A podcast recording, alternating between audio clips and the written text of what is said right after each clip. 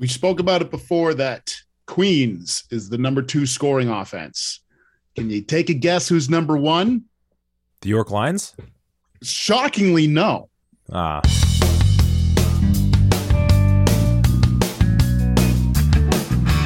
Hello and welcome to At the 55, your home for OUA football. The OUA semifinals are upon us.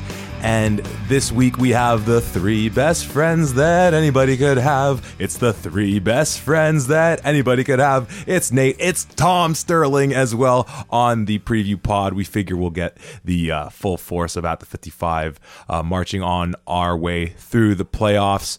Uh, Nate, I was talking to you most recently. Tom, how you doing, my friend? You just called a heck of a game out in uh, Laurier. What are you What are you up to? How how are things?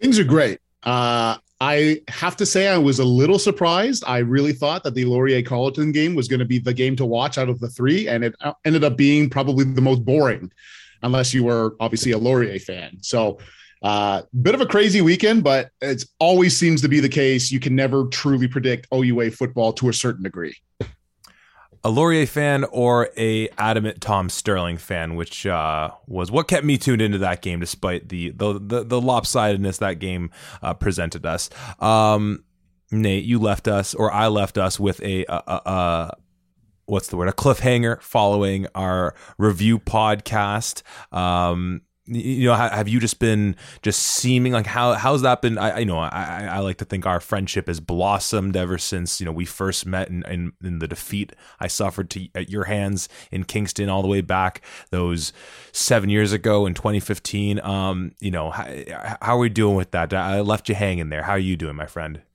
Uh good you know you see me i'm in my chair i haven't left it i've been sitting here deliberating uh, for the past few days. I have, you know, some water around me at least that I've been rationing. So I've uh, been a long time thinking about it, and I've changed my mind actually since the last time we spoke. So about what I don't know, and we'll find out. You have changed your sweater too. You are no longer donning the U of T Varsity Blues gear. Looks like uh, your your program from from Queens. There, you're rocking. Uh, we'll get into so we can get into some uh, promotion for the various uh, faculties these schools have maybe some off off season content in the fallow periods of the OUA but it is at the the prime content time in the OUA we have the semifinal matchups. It's down to the four. It's the four teams as we were mentioning sort of wrapping up the pod Western Queens Ottawa Laurier the four teams that uh, were pretty clearly through halfway through this year uh, the, the, the best of the bunch. And uh, I, you know, I don't know who you'd rather be seeing in these matchups at this point, as far as just the raw talent available. So let's uh, let's spare no more time setting up these matchups and dive right into them. We'll start with the first one listed because uh, there's no other way to discern them. It's Ottawa at Queens. Um, one o'clock start here from Richardson Stadium. Rematch from what was that in week two? That monsoon of a game that um, was at the same time for someone whose bedtime is usually 9.30 uh, a bit of a tough slog for me to stay up to oh i don't even know if i made it all the way through it ended around almost midnight but at the same time, it was kind of cool. It was a Saturday night, and there was OUA football on the screen uh, late into the uh, near into the wee hours of the morning. The final score in that game was Queens 26, Ottawa 16 from TD Place. So that game, September the 3rd. So we're about two months removed from there. Uh, Nate, your alma mater here with the Golden Gaels. Uh, you were at their game versus Toronto in the quarterfinal. When you look at these two teams, going back those near two months now, and you look at where they are in this in this now rematch uh, for an opportunity to go to the Yates Cup. Uh, how, do you sort of see how these two teams have risen, fallen? I, I, feel like both teams have taken steps forward. Perhaps in recent weeks, we might have some differing opinions on just their more the most recent games. How are you thinking about these two teams now in reflection on that game two months ago? Uh, I think it depends how strong your recency bias is because, I mean, just looking at it point blank, you know, Queens with a comfortable win, Ottawa with a really stressful performance um, on the weekend. But, you know, I think you want to look at the, these things in totality. Um, and going back to week two, you know, it was a game where Ottawa was up at halftime. Don't forget, you know what I mean? And is now a Queens team uh, without the veteran, veteran leadership and, and, and talismanic presence of James Keenan. Um, and we saw last week that it, it bit Queens a little bit with the pick six that kept Toronto in the game for for the better part of three quarters. So um, I don't think this is as, as straightforward as many people think. I know not to to you know jump ahead, but the line I think was opened at 11 points, and you know I think this one could end up being a lot closer than that. I think um, just based off of how these teams have performed over the course of the season, where we are now. Yeah, and and you know what? Like obviously, I it's because of the massive rain delay. Like I think that's worth taking into the consideration of just what a how hard it is to regroup from that type of a break in the middle of a game and then get back out there and, and get your thing going. But you know, Tom, when you look at these two teams in that game, and these are teams that they have a ton of stuff going for them, but there's one thing that we've been pretty confident in. Once again, eh, aside from maybe as Nate mentioned, if you want to invoke a little recency bias with Ottawa having a few shaky defensive performances, these teams have been stellar defensively.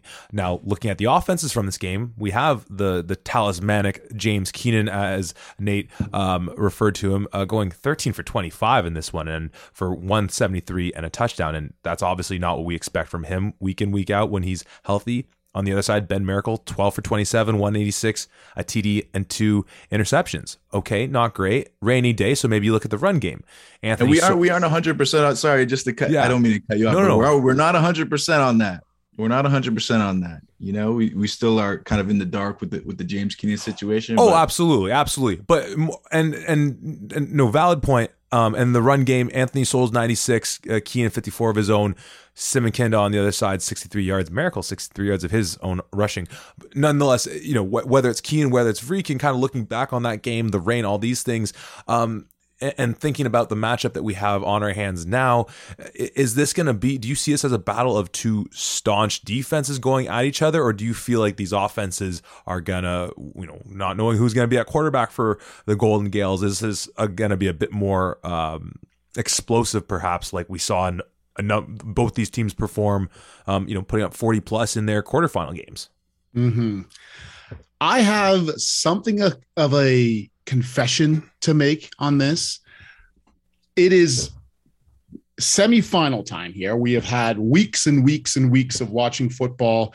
I don't know what to make of this Ottawa GG team. There are times where they seem to be best of the best, top tier in the OUA, playing their butts off and everything. And then there, there are other times where I would almost put them in the same tier as a Windsor, Carleton, Toronto because of the way that they're playing and the inconsistencies that I've really seen here. And I know that's a hot take. And I know that both you and Nate have your eyes wide kind of looking at me, but I don't know what to think of this team certain cases they show up to play they really perform well and everything else and then there's other times and you see a staunch defense struggle against windsor and windsor nothing against them they played their their hearts out and everything but it's an eight hour drive to Ottawa, and you have James Peter, who should be the OUA Defensive Player of the Year, and you still allow 40 points. I just don't know what to say. Now, there is something to say about the fact that they win. No matter what they played, no matter how close the game is, they win games. They beat McMaster. They came away with a close one in Windsor to start off the year. They win games, and ultimately, that's all anybody remembers. I just don't know about this team. I don't know how good they are on any given day. I know the potential that they have, and I know how good that they can be, but I just feel like it's not the same Ottawa team every single time. I think in that in the first game that they played against Queens, if there's no weather delay, that game is very close. And I wouldn't be surprised if Ottawa actually came away with that one with the way that they were playing the first half. And then, you know, you play against a team like McMaster. And McMaster's, you know, they were a good team, whatever. But like it comes down to a, a Hail Mary that Mac almost ties the game. Like I was just expecting that to be an explosion of Ottawa offense, like just showcasing how well they can do. I just don't know about this team. On the other side of things, Queens, Vreeken has a lot of questions for sure, but I just Ottawa mystifies me. Let's just say that. You know, it, it, was it was the Carleton comp that really I think uh, I was I was trying to hide my smirk behind the microphone here to not so distract you, but clearly my eyes gave it away you know, I'll hey, I, I think I said something as effect to, to Nate on uh, on Monday. They they kind of they broke my heart a little bit against Windsor, and that's not to take anything away from Windsor. Windsor's uh, so exciting to see what they can have in store for next year. The Western game, very disappointing, but you know maybe they. Uh, looked at it as if like, well, are we gonna beat them by 17 points? No. Do we want to, you know, pull every trick out of the hat or what have you to just scrape by to get a win so we can on paper say we were just as good, but you know, or no, sorry, no, I I'm not sorry. I shouldn't make the same mistake I made on the pod when we first broke it down. But since Queens ended up beating, no, I'm getting all confused now. Nonetheless, nonetheless, as, as Nate tacitly nods in agreement that I'm I'm going all over the place here. Yeah, no, I mean to that point, going back to that that recency bias point, is this just two little stumbles. And if it is two stumbles, it's it should be noted it's it's played at home. And Nate, you were just privy to um, you know Richardson Stadium at near full force uh, for a playoff game. No doubt it'll be well. You know U of T obviously there's a lot of tradition in that matchup, so I'm sure like that you know made it a pretty cool environment. Um, I I guess I'll whatever I'm getting to, I'll also ask like whether you're going to this game, but like how much of an X factor is that knowing that like they've kind of had two stumbles at home, and now they're going to Richardson Stadium, which someone, some bozos told me is the best stadium in all of U Sports. How much of a factor are you weighing into that for this game, knowing as well their first matchup was in Ottawa? Yeah, I mean, it definitely plays a factor. I think you know it's somewhere where they've it's become a bit of a fortress um, lately. Obviously, you know, and and you know, it never that place never looks full because it holds ten thousand, but you know, I could tell you it still it still gets quite loud. Um, and it's it's when the team's good, the, the local fans show up and it does make a difference. But and in general, what stood out to me and kind of being there live is how confident this team is and how confident the sideline is. And I think that plays like such a huge factor in kind of um, being on the other side of that and, and just kind of seeing when they make a play, how they fly around and uh, get all excited. Like that makes it like a really big difference. Um, and I know that Ottawa defense can do the same thing, but when you're at home and you know, they make the play, and next thing you know, the band's playing and the speakers going off playing music, and people are excited. You know, it does make a big difference to your psyche. So, um, while I don't think that's going to necessarily make the difference in the game, I think you know it does absolutely. It's going to play a large factor. Okay, so at this point, I guess we're getting pretty close to to to, to the picks. Um, I suppose the last thing I kind of want to throw out, and I kind of alluded to this in my opening kind of statement about this game. Um, what is the likelier of I won't say like all I guess eight outcomes or six outcomes as a result, but close matchup, Queen's victory, or a tight matchup, one finishing one way or the other, or a blowout one one way or the other. What's what's the more likelier in this one? Uh, Tom, I'll pass it over to you for this one. You obviously expressed some of your concerns with this Ottawa team, freaking young quarterback, but now he's got a playoff game under his belt, a very veteran uh, Queens team on the whole run game that doesn't really seem to stop for anyone except for the York Lions. Um, in Nate Hobbs's uh, uh, professional opinion, um, what seems like the more likely outcome, perhaps saving which team you're saying will end up on which side of the ledger, unless you want to open it up to who you're taking in this matchup as well. Yeah, I just. Like I said, I have a lot of questions about this Ottawa team, but I think at the core, this is a very it's a good team. They've got really solid players around them. When Ben Miracle is playing, he's right up there with some of the best quarterback play that we've seen in the OUA. It's not always as consistent, but when you've got a star running back like JP Simakinda, who in my opinion should be the OUA MVP, that kind of helps balance some things out. I think if anything, it's going to be a tight game, but I'm much closer to thinking that it might be a blowout than I thought it would be. But I think ultimately it's going to be a tight game. It's going to be two close teams. Um, but something like, you know, just looking at some of the stats and looking at the games from last week, obviously, you know, Ottawa comes away with a huge fumble recovery touchdown, and that's what ends up winning the game and everything else. When you look at the game, Ottawa forces Windsor into three safeties if Windsor can get out of their own end and punt rather than taking the safety, that's six points, folks. That's the game, even without the fumble. So that game was very much in the hands of these Windsor Lancers if some things were able to go their way. Now, what separates the good teams from the great teams is you find a way to win. but like the margin for winning was so close in that Ottawa game, even despite only winning by three points. I just really wanted to, to say that because I noticed that and it just blew my mind. Nate, I'll throw the same thing at you as well. I'll also mention one of the things that really stood out in this game is going back to last week's quarterfinal for Ottawa was you know only eight penalties which you know is not high too much higher above their season average but it, you know not all penalties are created equal and it added up to i think it was 85 yards ultimately where on average they're hanging just under 60 per game um, so in addition to as as tom was saying some of the smaller things like getting to pin uh, Windsor deep, forcing those safeties, perhaps shooting themselves in the foot, a couple turnovers. Um, does that feel more like an outlier, or you know, we just saw Queens whether you want to say force. Well, let me flip. We just saw U of T uh, play a game in which they ended up with 17 penalties, knowing that Ottawa was a little less than their normal self in that department against Windsor. Is that something worth considering going into this one that maybe some of the screws are a little looser, that they're a little rough around the edges right now for whatever reason? Uh, or do you think that that was a bit of an outlier and they'll tighten it up coming in this one? I mean, maybe, but for me, this is really comes down to I think the Ottawa defense in the Queens office because you know I feel really good about where the Queens defense is right now. I think they've been unbelievable for several weeks. Um, you know, you look at the game last week, you look at the game against Laurier. Um, they've just been so consistent and so you know I'm going to use the word menacing to describe them. It's a team I, I would absolutely hate to play against. Um, but I think you know the opportunity lies for Ottawa is a you ha- you can't turn the ball over on offense. That's something that absolutely killed them last week. You know, you're able to survive against Windsor, Windsor but I, you don't have a chance against this Queens team if you're going to turn the ball over like you have. Um, so, I mean, play safe, lean on your MVP candidate, and, and, you know, let Ben facilitate like he's done so well throughout the year. Um, and you're going to keep it close for your defense to pull this one out for you because that's what I think is going to come down to. Um, you know, because you're going to have a young quarterback, you have this great Ottawa secondary you have Kevin Victone back there. You have guys that can make plays. Um, and like when it really comes down to what I think about Queens, it's going to be you're going to know the outcome of this game in the third quarter. Um, because I saw last week against Toronto, Toronto had a chance to take the lead in the third quarter.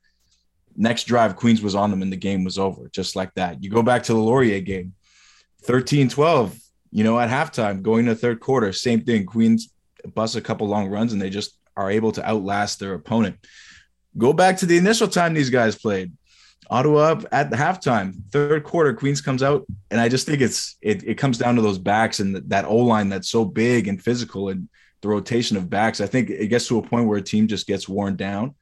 Um, and I think it's going to come down to if Ottawa can basically survive that and cause a couple turnovers. Um, but given kind of the marathon they went through last weekend and how fresh Queens was able to finish that game, that's not necessarily something I would bet on, but um, I definitely feel nervous about the turnover aspect in this Ottawa defense. I don't think there are no slouches over there, and I think it could cause problems for sure for a young quarterback.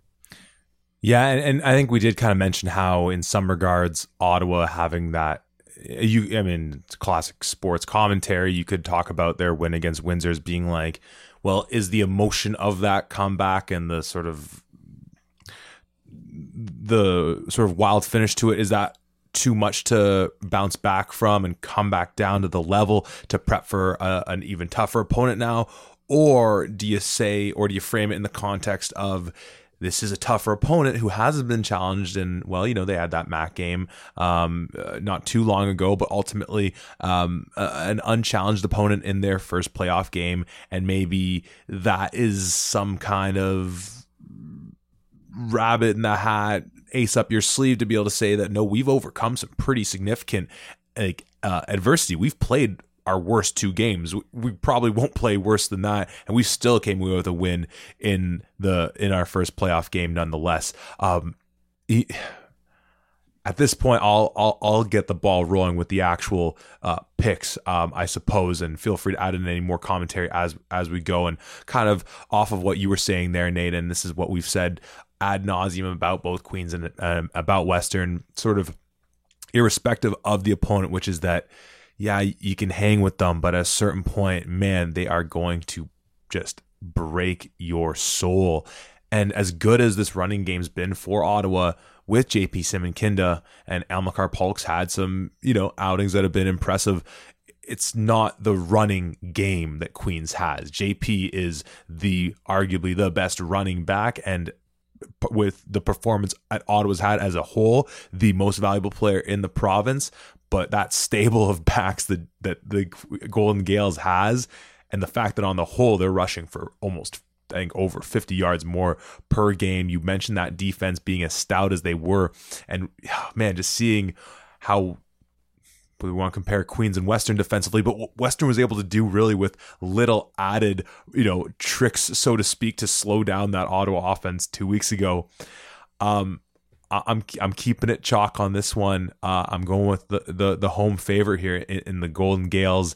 Nate, I'll go to you next, just so you don't feel peer pressured in the event that Tom is aligned with me to pick against perhaps where you would otherwise want to go. No, uh, no, hey, I could, I could, I could never do that. I could never do that for the record. But I think no, for me, for me, it's going to be Queens too. And you know, I think there's a case for Ottawa. I think I, I've mentioned those points and kind of the breakdown, but you know, I think at the end of the day, it's been a couple really weird weeks for Ottawa, going back to sort of the Western game and the one last week against Windsor. And I just feel way more confident about this Queens team, uh, especially you know the defense. I think their ability to really carry them when things go south um, makes a difference. You know, the only thing I will add to that, you know, kind of a lasting piece is kind of this: the Ottawa GGs are they due factor? You know, because what they played three times last year, and then another time this year. It's it's hard. It's hard to beat a team several times in a row and seeing the same scheme and players and staff several times in a row. So, you know, that makes me, you know, think about things a little bit. But for me, I, I feel pretty comfortable in picking Queens here. Yeah, 0 for 5 in the span of two years is a pretty tough pill to swallow. But so far, two of the three of us are saying that is the case. Tom, where does your heart, where does your brain, where your picks lie for this game? Something that I wasn't. I'm sorry.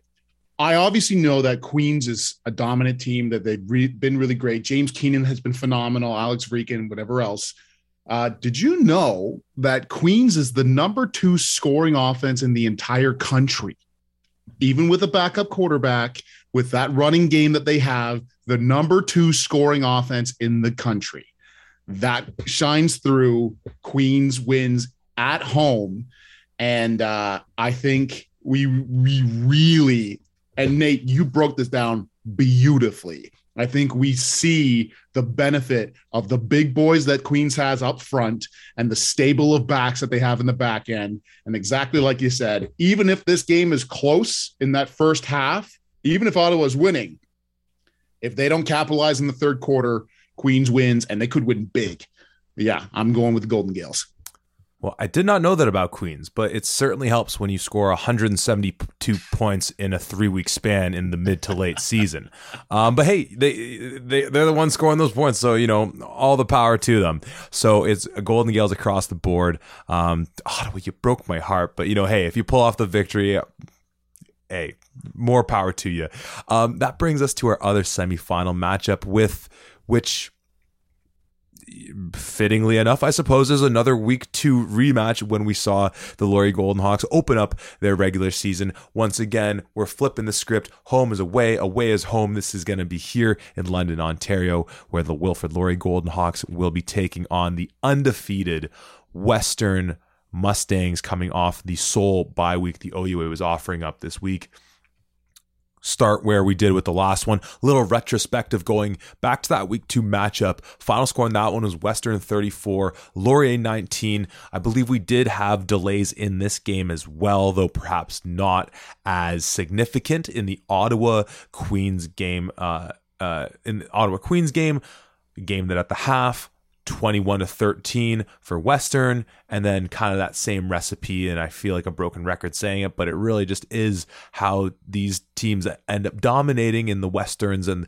and the the, Queenses of the world, where it's like you can hang around with them, but man, it's so hard to stay there for four quarters. Um, when we look at back at this matchup, you know, I was speaking to a, a coach um, affiliated with Western this week, and you know, kind of talking about this matchup, talking about how great Laurier looked, and Tom, obviously, you calling that game, uh, no doubt want to get some of your insights of being their best seat in the house. Um, but a coach I was speaking with, affiliated with Western, saying, "Oh, they they feel they left a lot of points on the board going back to that week two matchup." And you know, historically, if you're ever gonna beat Western, ironically, and Tom, you brought this up a couple weeks ago, it's either going to be in a Yates Cup, but that obviously just speaks to the number of Yates Cups they play in, or it's earlier early in the season. That seems to be a thing. They lost to Guelph last year, week one. I remember it was a couple years ago. They lost to Carleton in like week one, week two. I mean, they don't lose many games to begin with. So, I mean, it's just if you're ever going to beat them, it's early in the season. So, you know, an impressive game. Nate, you gave yourself a nice pat on the back uh, in our 2022 recap pod, saying that it was actually after this game, not after the um, well any other Laurier games where you're like, no, no, this team is legit. Was it Western in the early throes of the season, still getting their you know what's in gear, as we've perhaps seen in a few years for them? How much did the rain factor, all these things. Tom, um, out of the three of us, you've been the most closely linked with this Golden Hawk team. Watching, though the game itself wasn't the most impressive, they were the most impressive team of the six playing last week, I think is a fair argument to make. What do you make of this rematch from once again two months ago in what I'm sure many people are picking to be uh, another stepping stone in Western's trip to a Yates in way of then hosting the Vanier Cup in three, four weeks' time? Obviously, anytime you play in the earlier the earlier part of the season versus the latter part of the season, you're going to get better. Things are going to get a little smoother and things. I don't know that there's been a team in the OUA, and feel free to correct me if you think that I'm wrong, that has had a more significant jump of getting better from the start of the season to the end of the season than these Laurier Golden Hawks. And I think that's kind of showcased in the last game that we just saw. Laurier looked dominant against a Carleton team that I thought was uh, seemed to be pretty good. I think the big thing that happened, and I really want to give a shout out to Todd Galloway, offensive coordinator for Laurier. My God. he had a great call of a game. He changed up certain play calls so that Carleton could never get into a rhythm. As soon as they seemed like they were going to crowd the box and try to limit Quinton Scott, it was a big throw over the top. I think Taylor Elgersma connected with three out of his four uh, starting receivers and almost connected with Nick Peterman twice on big plays. Unfortunately, kind of went incomplete. And like you said, potential for catch of the year in Raiden Thorn. That was an unbelievable play and body control and under to understand where he was, make that catch, get his toes in bounds. And although he only needs one, he got both feet in bounds, which was uh, just fantastic to kind of see. But he never gave Carleton a sense of, okay, you know, we're expecting run on first down, for example, or whatever the case. He always switched things up as soon as they were getting into something where, you know what, we got a blitz. It was a quick screen, it was a draw play he had Carleton on their heels the entire game. And I really wanted to give that shout out to Todd Galloway because a lot of times, obviously, we get a chance to talk about the players on the field, but he he played great. That doesn't really matter unless you've got the athletes there as well. And Taylor Elgersma looked like a fifth year player. He was standing in the pocket when he knew he was going to get hit. He was throwing darts. Like every, I don't think I saw a pass that wasn't catchable for his receivers. And most of them were right in the breadbasket. Like it was a real treat to be able to see that. On the other side of things, like with this Carleton team, you know, Laurier should have won that game for sure. But we don't see Tanner DeYoung really go off and he doesn't get the opportunity to. So I think the score is a little bit um, not as indicative as the quality of the teams that were there like Laurier goes up and they start scoring almost at will in that first half. And then Carleton, three drives in a row, goes two and out and runs the ball. And as soon as you get the ball into t- Tanner DeYoung's hands, he's rolling out of the pocket, getting away from pressure, throwing on the on the run, throwing darts to Tristan Reddy and to the rest of his receivers. It just didn't make any sense to me. And I, you know, we we're sitting in the box, sitting next to some of the Carleton coaches, and they were not happy. And I don't think that there was, you know, there wasn't against each other. I want to make that clear. I'm not trying to start any rumors or anything like that, but it was very clear that the expectation that was on the field for Carleton was not what they showcased there. So while Laurier was completely dominant, I think there was a lot left to be said from Carleton for, at the very least. Now, flipping that, uh, they Carleton's gotten better. Don't get me wrong, but Western is Western, and very. It's interesting because it is very similar in certain aspects to Queens, where they have a dominant offensive line, some really great backs, not nearly as many as Queens does, but with Edward Winati and Keon Edwards, you don't really need any more bodies than that. So it's Laurier has gotten a lot better since that week two matchup, but unfortunately, so did Western. Yeah, honestly, at first when you were talking about a team getting so much better from the start of the season and transitioned into talking about Laurier for a second, I was like, dear God, is this the way you're going to set up talking about Western? Because arguably you could make that point. And you talked about how with guys like Jordan and uh, Thorn, Peterman, McAlpine, they have some incredible deep ball threats. And Nate, you were on that as well in our recap pod from last week. But you also highlighted that Western is just going to be like, cool, we're not going to let you go deep on us. Um, we obviously we spoke about this game a little bit having a little more time to sort of think about it break it down a little bit.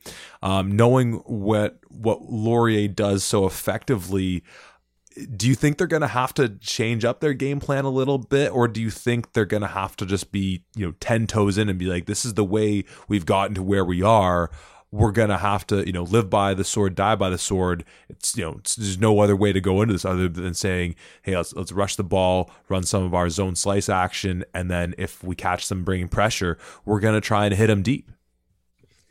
Yeah i mean you can't really deviate too far from from what you've done and i think you know it's gonna depend on the flow of the game as well. Like when i look back at sort of you know when Western's lost over the years it hasn't a lot of times been because of some some tremendous you know, offensive performance and a team just completely outscoring Western. A Couple close calls with Trey Young over the past couple years. Alas, he was unable to prevail. But I think you got to kind of create a, a, messy game on defense, and on offense, that means you know you can't have two and outs. Plain and simple. You know what I mean? That's where teams get into trouble. And we've again we talked about the physicality in the backs already, but that's what kills you. Is not just that in a vacuum and oh that's going to do it all by itself is when you go out on the field and you know you give up a safety, for example, or you get on the field right after they score and you go two and out, and those things compound over time, and that's how the game really is going to get away from you. So, like for me, if I'm Laurier, you know, you're going to have to have a couple big shot plays in your arsenal, um, and it's not going to be entirely from pressure. Over the years, Western's not a big pressure team. Um, you know, they show it every now and then, but it's definitely not their bread and butter. Definitely not as much as Carleton does it, for example. Um, but you're gonna have to, you know, cook a couple things up. And you mentioned in Galloway, a guy who's beat Western a couple times in the past, you know, if I'm not mistaken. So I can um, confirm, yes, drop, he did. Yes, yes, yes. So you're gonna have to drop a couple things to get guys open. But for me, what's most important is being consistent. And even when you're not going to score, man, you have to move the ball. You have to win the field position game. You know, we're at the point in the year when it's going to be cold, it's going to be windy, and you know you got to be solid and, and kind of make a mess of it on defense. For me. Yeah, you know, I, I, I going back again to the the Ottawa game because I will not accept Tom putting Carleton in the comparison of teams maybe on the level with Ottawa, but I think Laurier is an apt team. And obviously, when we saw them play each other, the game itself bears out that that's a valid comparison as well. Just as a reminder, Tom, Ottawa beat Carleton by 30 points, but, you know, there's some there's some weird things that happen this year. Anyways, I'll, I'll move past it. But going back to the Ottawa Western game, where to what you were saying there, Nate, where it's like Ottawa goes three and out on or two and out on their first possession, and then before you know it, yeah, it's only ten nothing at the end of the first quarter or whatever it was, and still relatively manageable going to the half. But like Ottawa just didn't have the ball at all, and they weren't able to get anything going. And at the end of the game, there's a 17 minute time of possession gap in here, and so I guess part of me thinks that you know, obviously Laurier's shown to be very effective both running the ball and passing the ball, whether it, you know, seems more likely the case that they feed the pass game off their run game as a lot of teams likely do.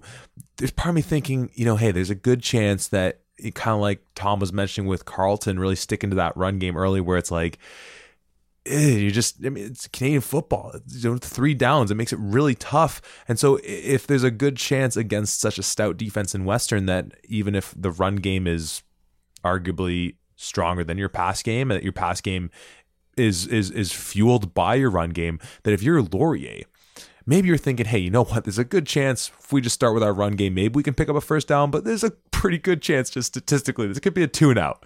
What if we just go for some shots off the jump? If they fall and come, you know, make them balls that make it set it up so it's like it's either we're catching it for a big hitter and just kind of putting them on their heels briefly, or no one's catching it type situations. I don't. I'm not a offensive scheme guy in the past game to know what those combos would be or what those concepts would look like.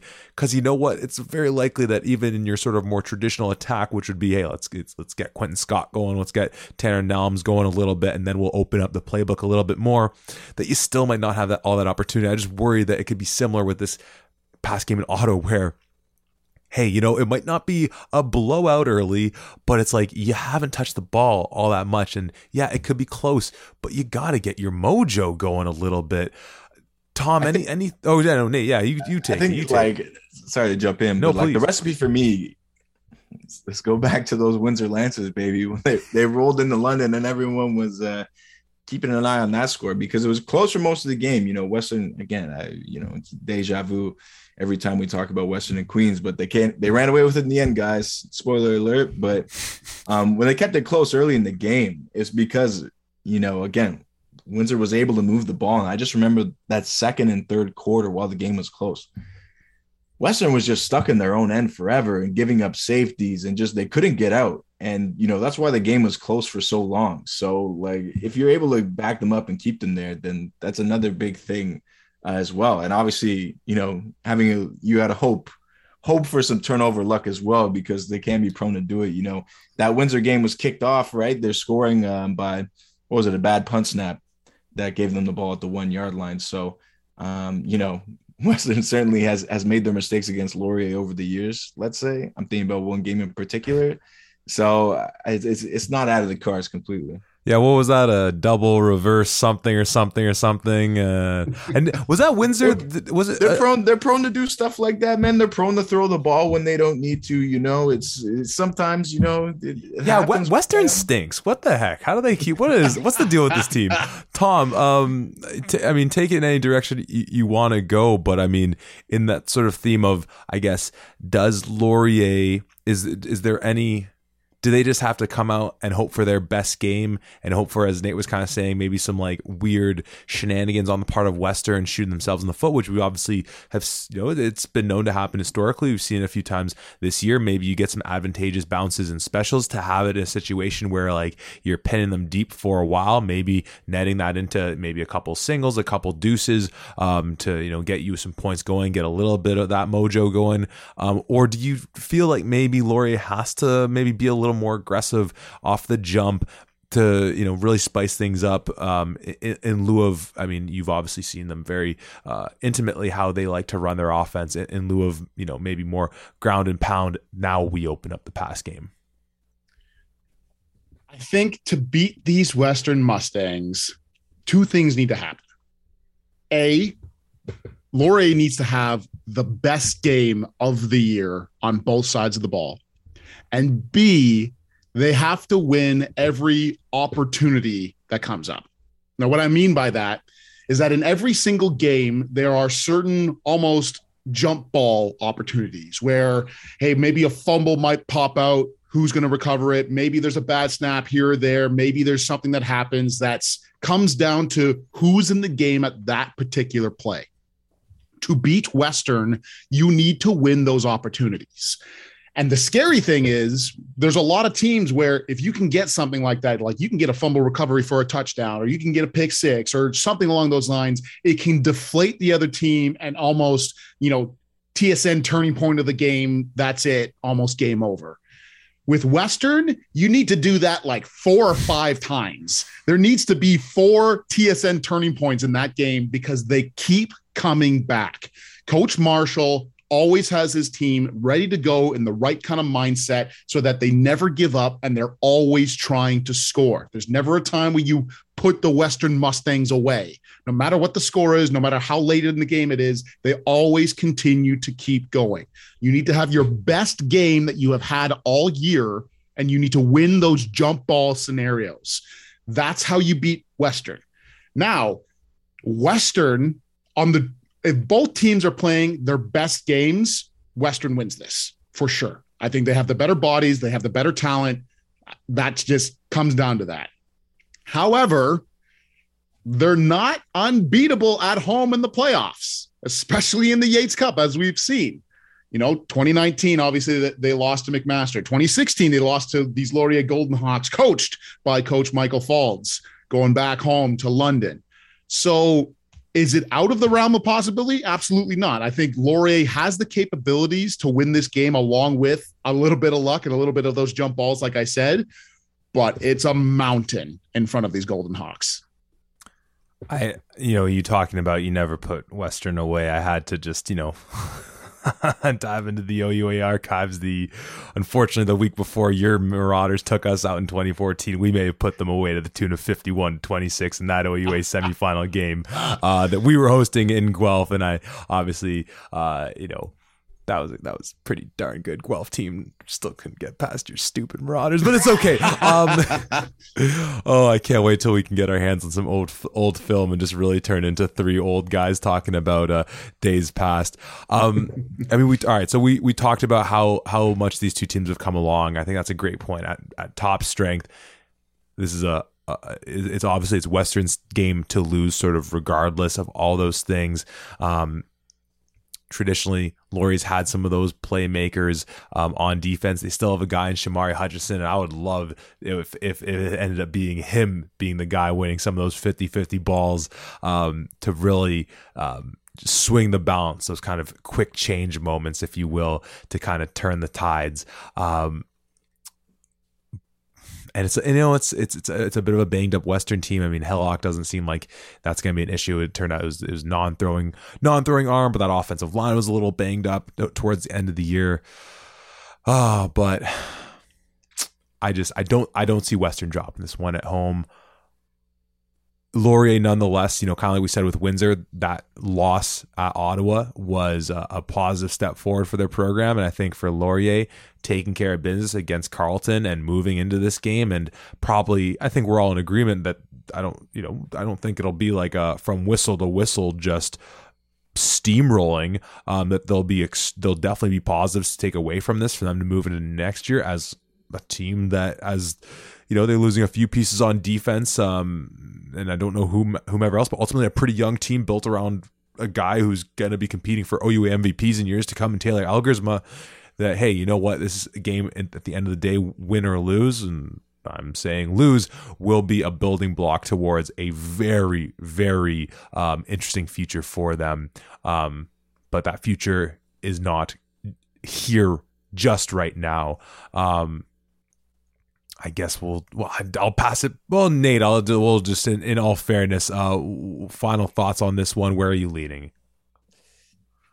Yeah, I mean, you know, I think I think the youth of Laurier is a, a great point as well, and you know, Elgersma, I think was he second year of eligibility or something like that. Jordan and, and uh, Thorn, I think, are still got at least a year or two ahead of them as well. Um, and I think, man, like even in close games this year with Laurier, I, you know, I just, I have, you know, the Ottawa game, they couldn't pull it out. The Queens game, they had close, you know, and that one got away from them. And it just doesn't make me feel great about their chances. I do think it's possible, but where the team's at right now, I just, I don't think they have necessarily the magic to get it done. And, and, you know, I think Western rolls in this one. Tommy. We spoke about it before that Queens is the number two scoring offense. Can you take a guess who's number one? The York Lions? shockingly, no. Ah.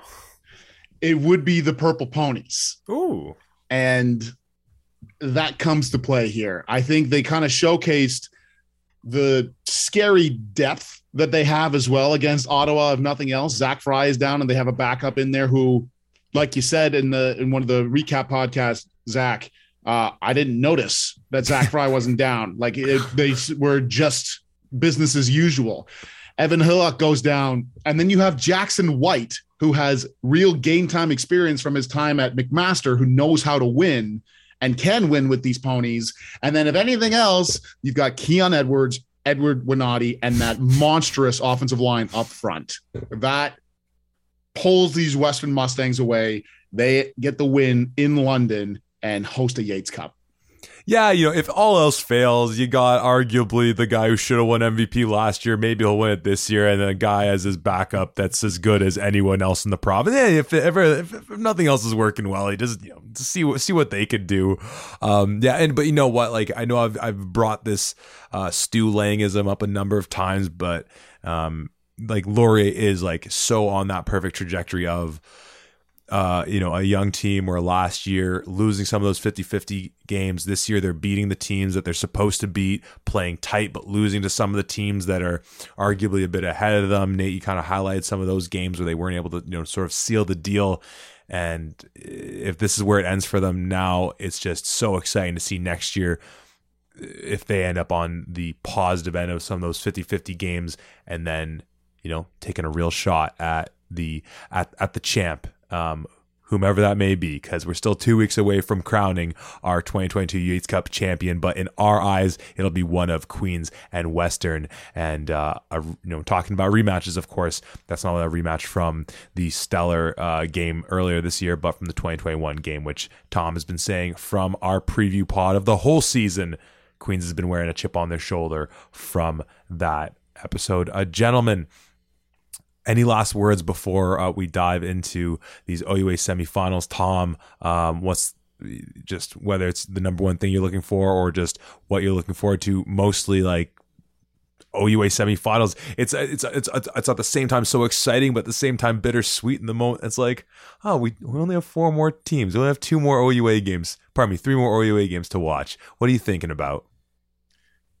Yeah, every time you go into the OUA playoffs, it's exciting because you get the best that the conference has to offer, but it also signals that it's starting to come to an end, which does bring a tear to my eye. But uh, I'm hoping that both of these games end up being like a Windsor Ottawa. I would love to see all four teams score 40 plus points and they come down to the wire to see who's going to win. I think both teams, both of these games have the capabilities to be close, at least in certain parts of the game. But both of these teams, in my opinion, also have the capabilities to be blowouts if Ottawa and Laurier do not bring their A, A game. I think Queens and Western are really humming along right now. And I don't want, like I said, Ottawa and Laurier have the capabilities. There is the possibility any team on any given Saturday in this in this of case, but it's a big mountain in front of you for both of these away teams. And uh, Western and Queens are on the right track for a historic rematch in the Yates Cup. Yeah, I can just I can already just see Hutchison scooping and scoring for sixty to give Laurier the lead late in that game. uh, oh my goodness, I am so excited to clip that little piece of audio if somehow that actually comes to fruition. Nate, penultimate weekend of OUA football. What are your final thoughts on this one? Uh, I I echo Tom's sentiments there. I mean, being so excited for the playoffs, and now all of a sudden we only have three games remaining ahead of us. It's it really goes like that. Um, and talking about the blowout and close games, I you know, I just want to bring this up because I think there's there's a you know, at least we see a lot of this now in sports coverage, and maybe people are sick of it. I know I'm a bit sick of it seeing my FanDuel on my TSN, uh, seemingly every other commercial. Um, but in in just kind of building off that point of being a blowout or being a close game. Can I ask you guys to pick pick against the spread here just quickly? Oh, can I can I do that? Yeah. Okay, so so so Laurier Western, the spread is 26 and a half points.